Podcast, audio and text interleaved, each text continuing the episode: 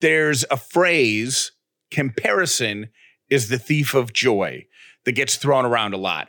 Basically, it means that if you spend time comparing your existence to somebody that you perceive to have a better existence, you'll never truly be happy because you're always going to be chasing what they have. Well, there's another type of comparison that is equally as dangerous. Have you ever compared yourself to somebody who has it worse than you? You might be doing this and not even realizing it.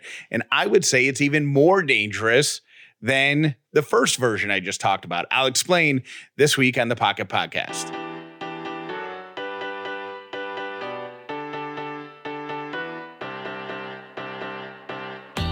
The upside means living in gratitude, finding the positive in every experience, and helping other people do the same. And it doesn't have to take a lot of time. This is an Upside Pocket Podcast with Callie and Jeff. There is a chance you are denying yourself the freedom, the help, the kindness of strangers, or just the emotional support that you deserve because you're comparing what's wrong with you to other people and you've decided that you're not worthy of it because they have it worse. Might not even be realizing you're doing this, but if you are, you got to change it and you got to change it today.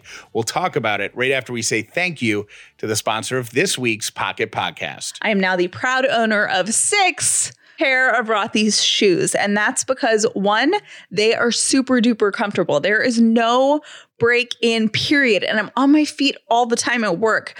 So I want to be cute, but I also want to be super comfortable. And Rothy's allows me to do that. Okay. So they were cute really cute. My personal favorite is the sneaker style because it looks kind of casual, but the designs are still really sleek and beautiful. And these are a celebrity favorite, right? Their best selling shoe, the Point in Black, has over 5,000 near perfect reviews. And it is no surprise why. You are going to love Rothy's. Make sure if you are not a Rothy's customer to go check these out. The time is now. You will never look back. Check out all the amazing shoes, bags, and masks available right now at rothys.com slash upside. That's R-O-T-H-Y-S dot com slash upside. Style and sustainability meet to create your new favorites. Head to rothys.com slash upside today. You know, it's easy to hop on the internet and Instagram or Facebook, scroll through and look what other people are doing and see their really great lives and think, gosh, I would be so happy if I had that. But the other side of that coin is thinking of people in your life who have it pretty rough and deciding that your own emotional or physical issues are not that significant in comparison to theirs. When you do that, you're not giving yourself permission to properly address what's going on with you. Comparison is not a good thing, it seems. Because if you are in a rough spot, physically, mentally, emotionally, and you look around at your friend group or your acquaintance group or your family, and you can point out four or five other people who also have it bad, and you think, well, I can't make a big deal about this because my sister has it worse. My friend has it worse. My husband's coworker has it worse. You're denying yourself the opportunity to really sit in what's troubling you and heal that, whether it's physical. Oh, I'm not going to make a big deal about this because uh, my needs are so limited compared to that person's needs, or emotional I'm not going to complain about having a bad day at work because so and so is going through a terrible divorce. I'm not going to complain about how obnoxious my kids have been lately because so and so is struggling with this and that is worse. They would love to have this problem.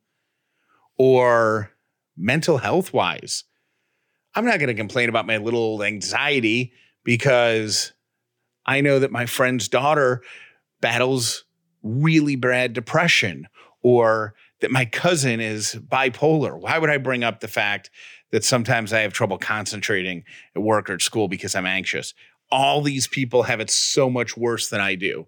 What you're actually doing when you compare and then deny is you are not allowing yourself the space necessary to heal and to seek wellness.